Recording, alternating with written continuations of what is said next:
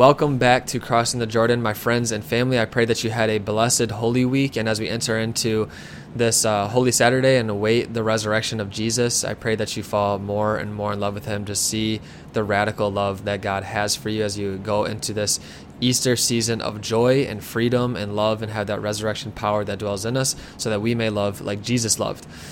Today, we continue our series on salvation. And yet again, this is an unexpected episode because I figured I'd be getting into, you know, like talking about grace and faith and and all of those things, but I felt like the Lord placed on another part of my heart is uh, another part of what he has done for us to see the radical nature of God's love for us and what he came to do.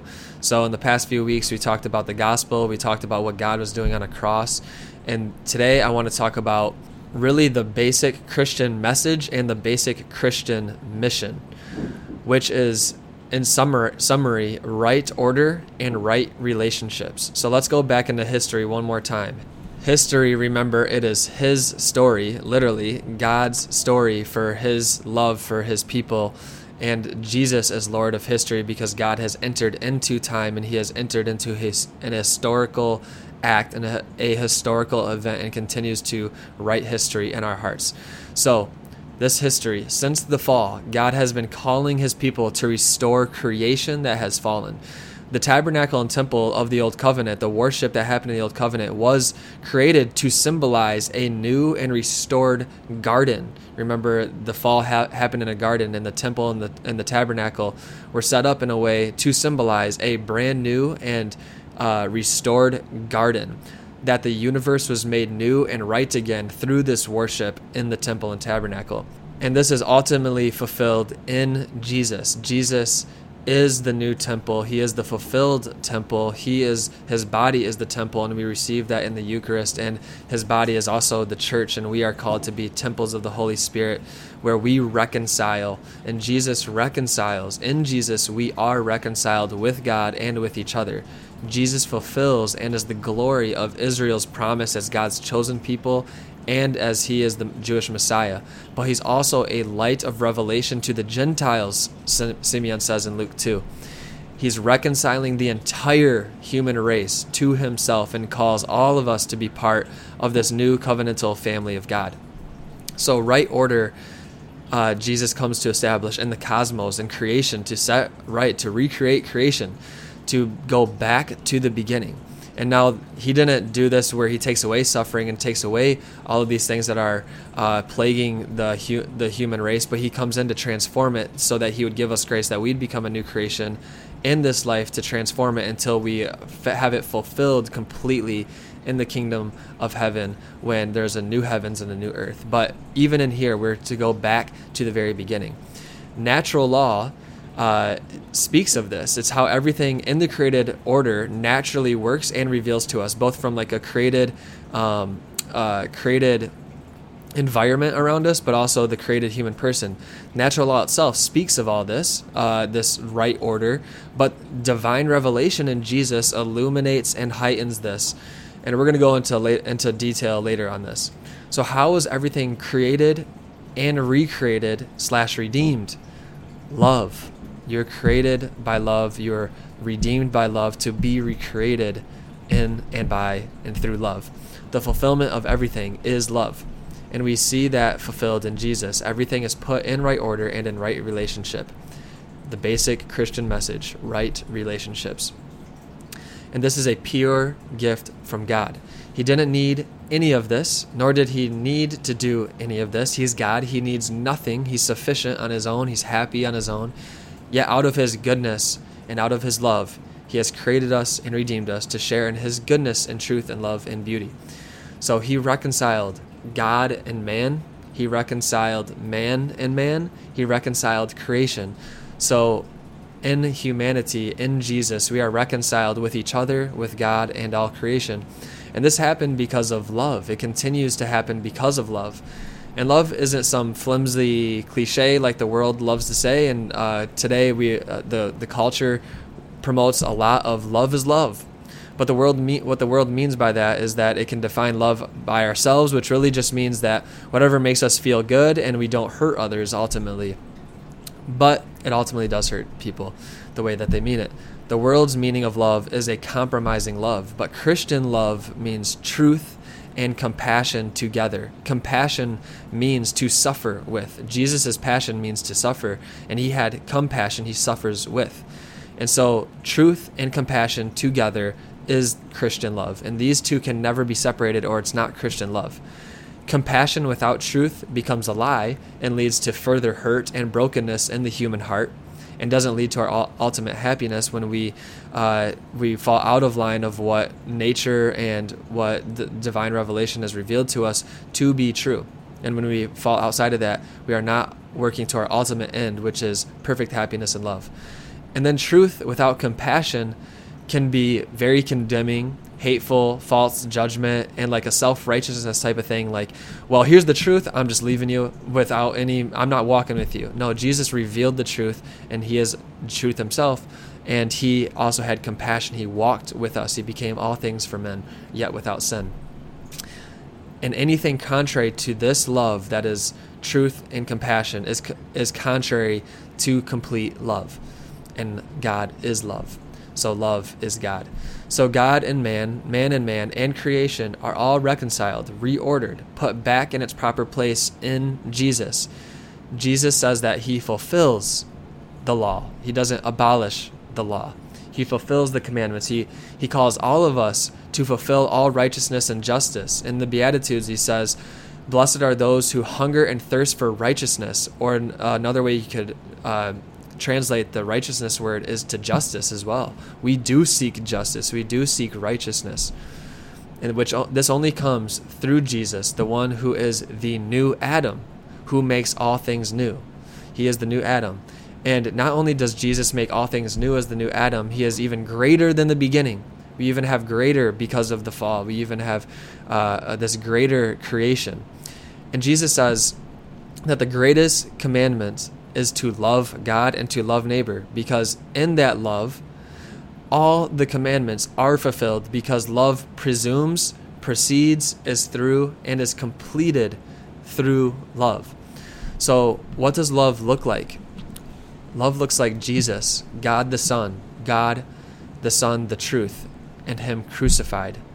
His motivation is love. His me, the means that He takes out is love, and the end is for love. Jesus is the truth, speaks only the truth, and is rich in compassion as he suffers with us. And this is the great Christian revelation that God is love, the Trinitarian God, where for all eternity, God is a family of persons pouring themselves out to each other. Father pouring himself out to the Son, and the Son pouring himself out to the Father. And the eternal Holy Spirit is that union of that love of self gift. Colossians 1:15 St. Paul says Jesus is the image of the invisible God. Why does he say that? Because he shows us in his humanity what he is doing on the cross is what God has been doing for all eternity. When he says on the cross, the last words, one of the last seven words that he says on the cross is Abba, into your hands I commit my spirit. That's what he's been doing for all eternity. And Jesus sweeps all of us up, all of humanity, in that unfathomable love of self gift, calling us to participate in this love of God that is found in self gift, that we, through Jesus, with Jesus, and in Jesus, pour ourselves out to the Father and for others, saying, Abba, into your hands I commit my spirit, an active will of pouring self out fully. He is the image of the invisible God because he shows us what he's been doing from all eternity his earth Jesus' earthly ministry had signs and wonders. And people wanted to see these signs, right? But he came to restore, redeem, heal, reconcile, forgive, save the lost, not just to put on a show with these signs and miracles.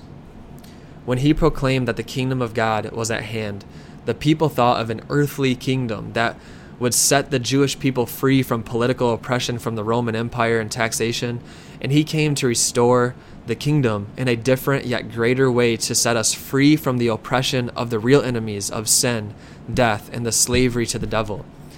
Right after Peter was proclaimed the first pope, Jesus began speaking to the disciples that he must suffer and be killed in Jerusalem. And Peter rebukes him and says, God forbid that that happens to you, Lord. But Jesus responds to him, Get behind me, Satan. You're not thinking as God does, but as men do, and you're a hindrance to me. Because he was thinking of men like like man, like he thought that I'm following the Messiah and he's restoring the Davidic kingdom. But this is contrary to what he thought, and he's renewing his mind. Peter, again, in the Garden of Gethsemane when Jesus is suffering and he's betrayed by Judas, and he comes with all the uh, the high priest servants, and one of uh, the high priest servants, Malchus, Peter fights for Jesus in the Garden of Gethsemane, cuts off the high priest servant's ear, still thinking that, no, this is not going to happen to my king, not to my Messiah that I'm following. He came to restore the Davidic kingdom. This is going to be an earthly kingdom. He's still thinking this way. And Jesus, still cleaning up Peter's mess, goes and restores uh, Malchus's ear. He heals it. And he says, Put away your sword. Whoever lives by the sword shall die by it. And then Jesus, when he goes to the cross, he doesn't go to conquer the Roman Empire. And that's what the people were afraid of. That's what the Jewish people were afraid of. That's what the Roman people were afraid of. And that's why the, the high priest tells Pontius Pilate, who was, um, who like governed that area for Caesar, who believed to be the king, he says, if if you don't crucify this man, then you are no friend of Caesar's, because they're still thinking that Jesus came to start like this massive revolution with like violence and and all of these things, right? And uh, so Jesus shows that he doesn't he didn't come to conquer the Roman Empire, but that that's what the fe- people fear, and ultimately gets him crucified. But he goes to begin the kingdom of heaven. At the cross, people are still seeking a sign they're still saying, If you are the Son of God, take yourself down off that cross. But instead, he prays for forgiveness for all of them. Father, forgive them, for they do not know what they do. His apostles asked him after uh, his resurrection in, in the first chapter of Acts, they ask him, Lord, are you now going to restore the, the Davidic kingdom? And he, and he does, but the origin is heavenly to transform the world, not in violence, but in peace not in hatred, but out of love. And in all of this, we see that Jesus' mission was the cross. The whole purpose of his life was to die. He came in a manger. He came in that wooden manger that signified the cross. He became in Bethlehem and in a feeding trough to show that in the Eucharist, uh, it, he came to die. St. Paul even says after the Eucharist in 1 Corinthians 11, he says, when we eat this bread and drink this cup, we proclaim the death of the Lord. We proclaim as Christians Christ crucified. That death is gain. Because when we die to ourselves in this life, we bear abundant fruit and we find true life. And in fulfillment of that, we don't go seeking our death, but when death comes, we know that death is gain, that when we die, we are transformed. Uh, and that uh, through that death that Jesus has transformed, we become fully alive in the beatific vision of God. So anything contrary to Jesus' mission of the cross, his life, his purpose of his life was to die. Anything contrary to, to that to him is contrary to him. So, and Jesus says, I desire mercy and not sacrifice. What Jesus is saying is that there's no sacrifice for just the sake of sacrifice, but it's a living sacrifice for the sake of love, where, like Jesus, our motivation, our means, our end is love, which is willing the good of another his love was sacrificial, but it was a sacrifice because of his love. That's why there's no longer external sacrifices of, of animals, of everything in the Old Testament, because they pointed to what Jesus has done. and He's fulfilled as our as our high priest and as the uh, as the Lamb of God, as the offer offerer and the offering, and he calls us to participate in that. It's a self gift because it's driven by love. It's a sacrifice that's motivated by love. Jesus shows that what he's doing on the cross is what he's been doing for all eternity, pouring himself out to the Father as a gift. And Jesus sweeps all of us up, all of humanity, in this un- unbelievable gift of self to God the Father out of love, calling us to participate in this love of God that is the divine nature that is found in self in self gift.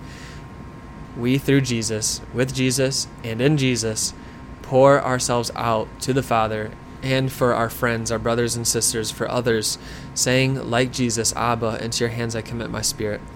So, what does this look like for us, though? He calls us to the exact same mission. He wasn't showing purely what he could do, but he was showing what we could do and what we would do in him. It's all grace, it is all him. We say at every single Mass when we lift Jesus up in the Eucharist, the priest sings through him, with him, and in him. And Jesus is love. He's perfect love. So we could say through love, with love, and in love. And what is love?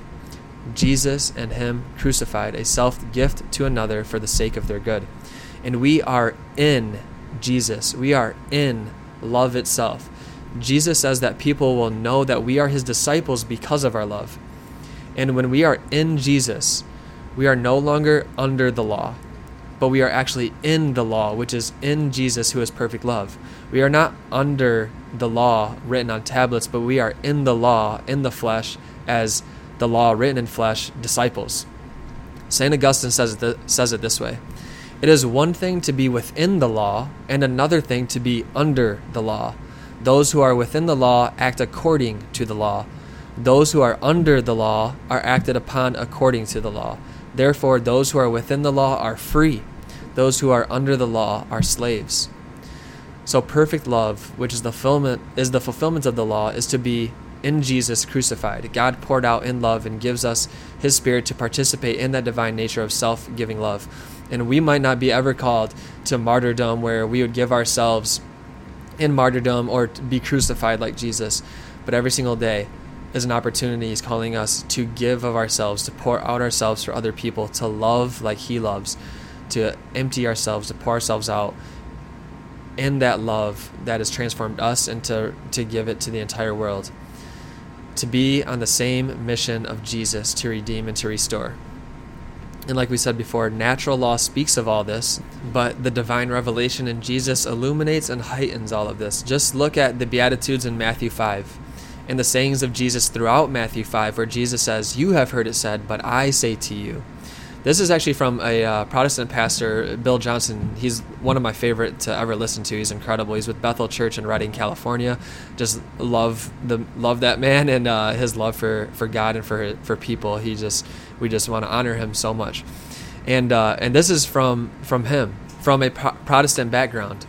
He said that I don't know how people could look at the Bible and say, well, in the old in the Old Testament I had to act a certain way, but in the New Testament I'm I'm good. Like I don't need to be uh, to act holy or to live an actful life. He said, I don't know how you could read the New Testament and f- find that because he says this according to Matthew five.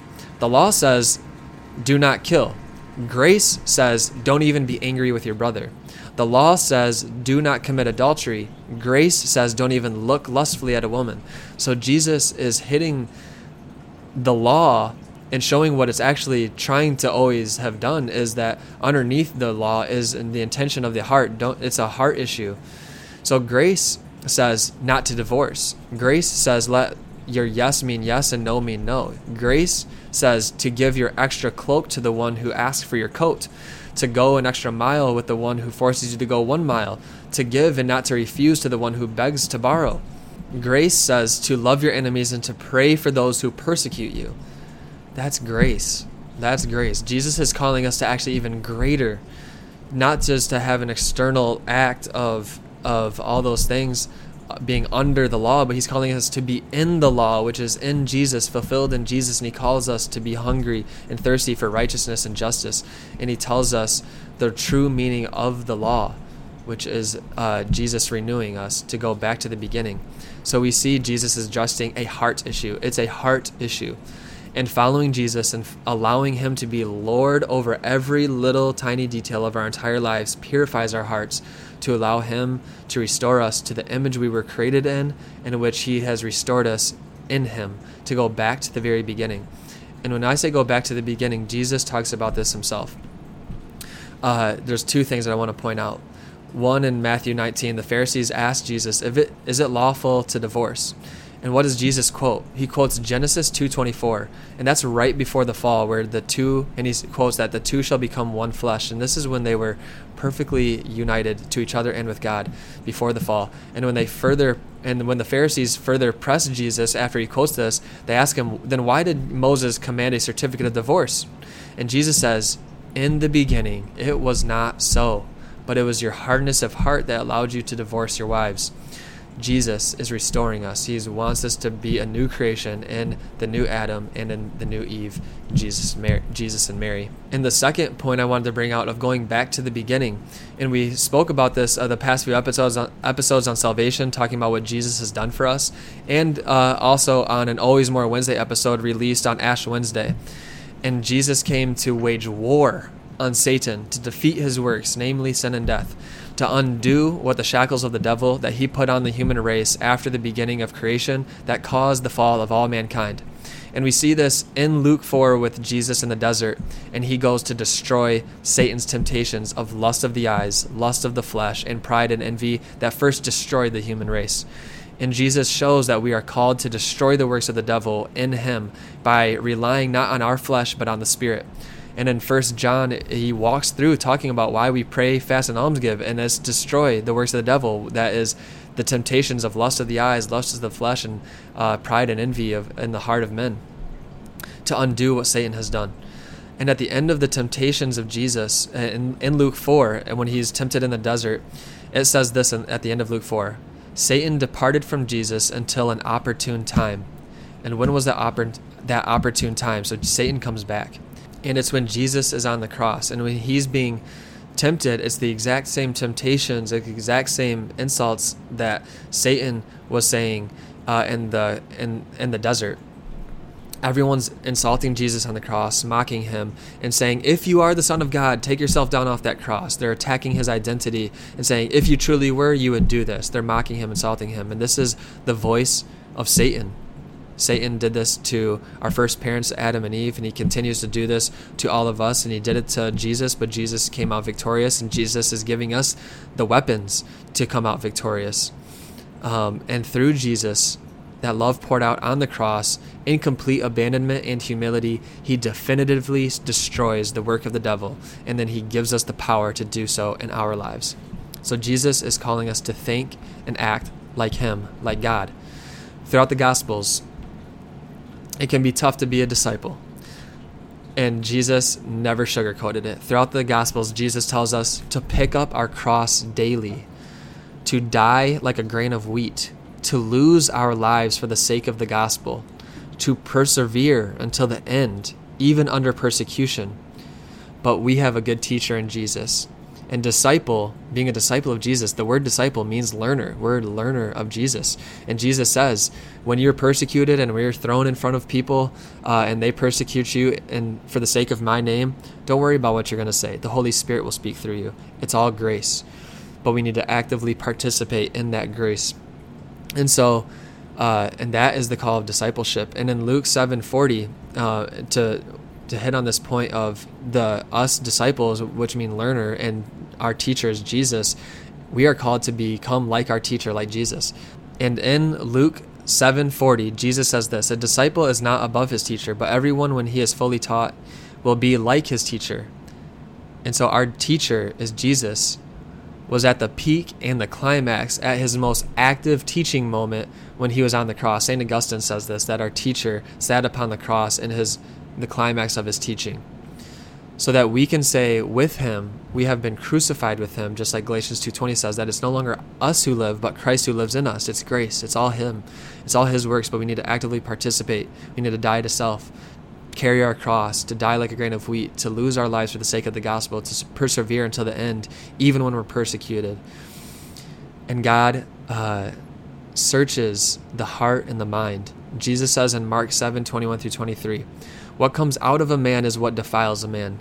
For from within, out of the heart of man, comes evil thoughts, fornication, theft, murder, adultery, coveting, wickedness, deceit, licentiousness, envy, slander, pride, foolishness. All these evil things come from within, and they defile a man. So Jesus is addressing the heart, it comes from within. So he's calling us, obviously, to never sinned externally, but he's calling us even to a greater purity, to be pure as your heavenly Father is pure. And Jesus, uh, and throughout the Gospels, he would even address the thoughts of men. They wouldn't even say anything, but he would perceive, he would know their thoughts, and he would speak to them and address their their heart where evil originates. Jesus calls us to cleanse the inside of the cup. St. Paul echoes this in that we hold all thoughts captive to Christ. To put on the mind of Christ, to address the root of our sin, our hearts, to purify our hearts, that would then purify our actions and intentions and would defeat sin in our lives. And Jesus says, Forgive your brother in your heart. And this right relationship with each other is so radical, so radical. A lot of times we think of like Jesus came to reconcile us to God, and that is 100% true. He did. But he also came to reconcile us to each other.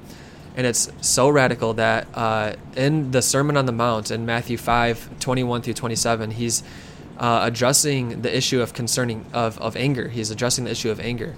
Jesus says, If you are offering your gift at the altar and there remember that your brother has something against you, leave your gift there before the altar and go. First be reconciled with your brother and then come and offer your gift. Wow. Okay, so he's addressing this to Jewish people who would have offered gifts at the altar, and there's a very um, prominent uh, feast days where they would come and they would have to come to Jerusalem to offer their gift at the altar to be sacrificed to and for to God, and they would have had long lines. It is a dutiful process. Like it is a a long process to get whatever you're sacrificing, the best thing that you could, and then go stand in line, offer it, do all these things. That was a long time. And Jesus says, if you're at the altar, you just waited this whole time, and then you remember your brother has something against you, leave your gift before the altar and go first be reconciled with your brother. And when we come to the altar, and we come to offer sacrifice ourselves, our living sacrifice of our bodies in union with Jesus at the sacrifice of the Mass, how many times do we go with people on our hearts? And i'm talking to myself too. Sometimes i feel like on this up on this podcast sometimes i can get into like a talking like other people are doing this. When i'm talking about this and i feel like the lord has placed it on my heart it's really for, it's for me as well. So so but like how many times like something is on our heart for other people and God, and jesus is saying it'd be better for you to be reconciled and then come and offer your gift because that is the radical nature of right relationship of the christian message and jesus further addresses the heart he says our intentions matter and this is where uh, he shows us intentions matter. In Matthew 6, Jesus says, Do not let your left hand know what your right hand is doing, to give in secret. Right?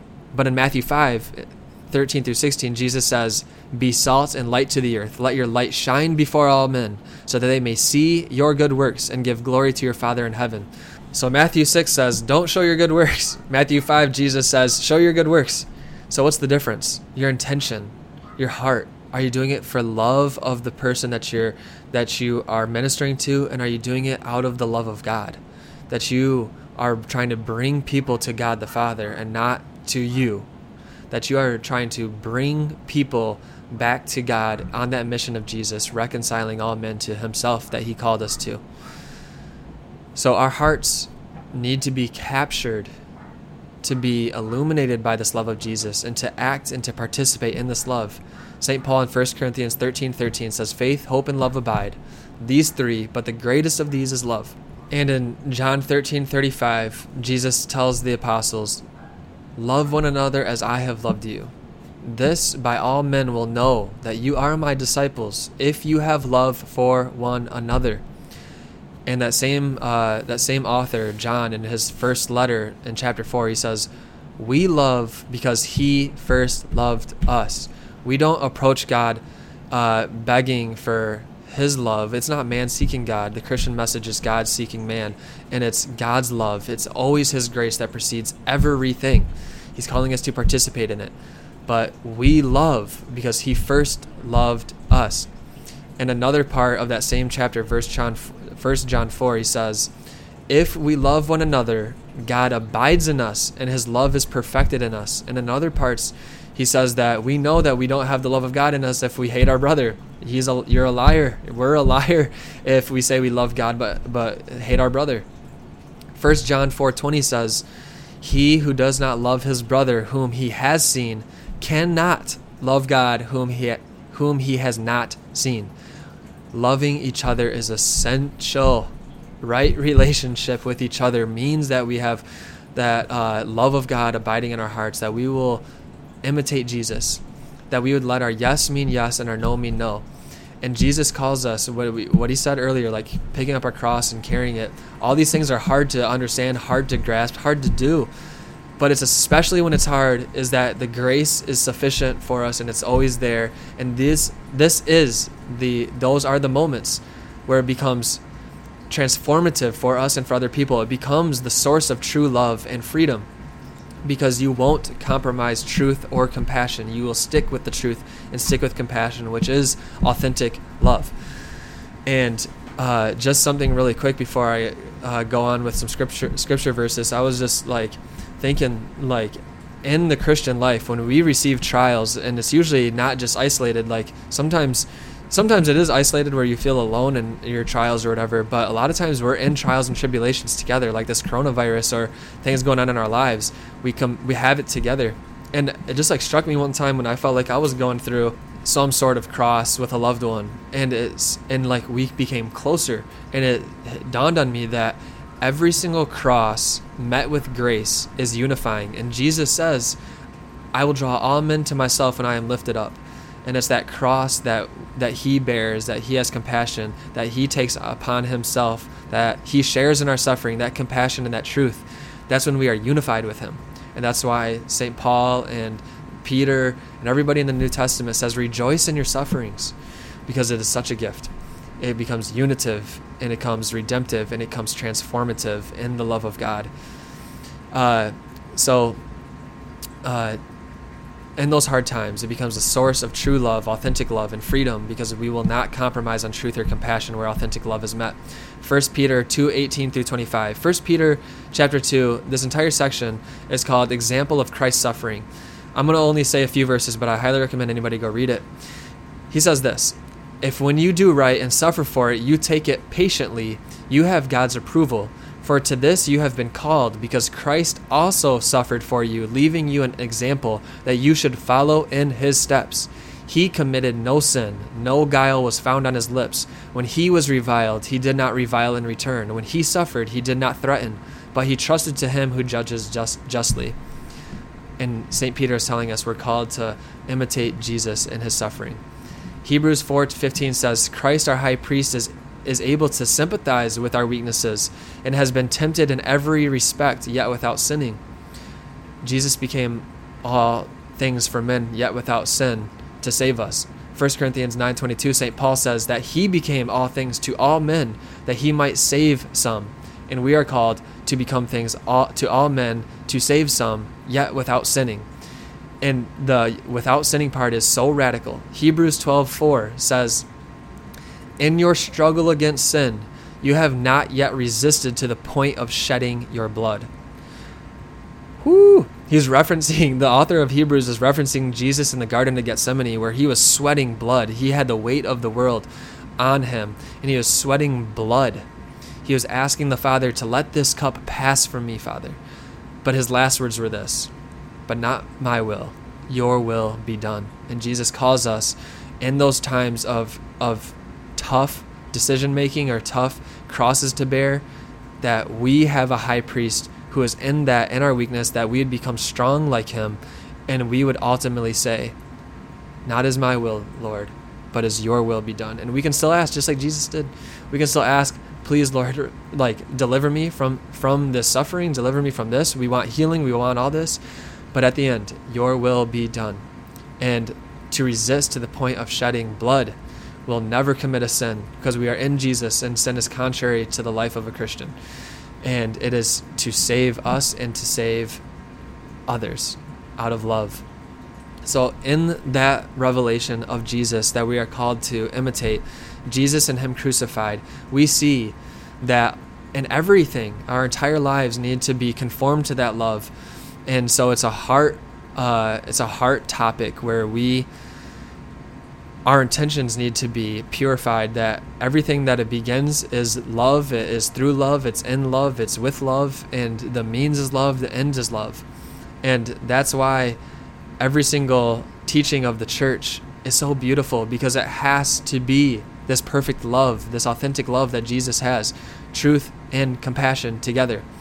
And ends never justify the means and means don't justify the ends let me just have one example on that last part. Means don't justify the ends. Because this one can be a little sneaky and it can sneak into our hearts, and um, it seems like it's a little bit more rare. But Jesus directly addresses this in Matthew uh, 15, 3 through 6, and Mark 7, 9 through 12 when he says this to the Pharisees You leave the commandment of God and hold fast the traditions of men.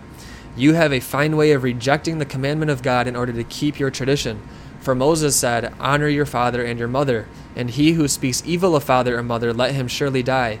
But you say, If a man tells his father or mother, What would you have gained from me is korban, is korban, that is given to God when you no longer permit him to do anything for his father or mother, thus making the void of the word of God through your tradition which you hand on, and many such things you do. So, what's he again saying? Giving to the temple, giving to God is a good is a good thing, right? Jesus encourages uh, giving to God. He says, "Bringing your gift to the temple, give it to God." The first Christians would come and lay all their like their belongings, the things that they had, at the feet of the apostles, so they could help others. Those are good things to give it back to God. But what they were doing is saying, "Well, I'm giving it to God, so I can't help my parents," and they dishonor their parents. And the, one of the commandments is honor your father and your mother. And this is an example of your means doesn't justify the ends because the means they they're like I'm giving to God, but then in the end they're dishonoring their parents. So uh, they were dishonoring their parents and they were avoiding that responsibility. So uh, a means doesn't justify the ends. And now the ends doesn't justify the means and this is where it's a little bit more pervasive right and what we mean by an ends doesn't justify the means is that what the no matter what the outcome could be even if the outcome is good but if the way that you get there is bad it's never permissible to achieve that good end because you've done evil along the way it's bad and I'm sure there are a lot of examples for faith. Uh, one of them being like, you know that you can go to the sacrament of confession, so you sin anyways. You're presuming your forgiveness. You're presuming that you have the beautiful sacrament of confession. That's bad. That's bad. You know.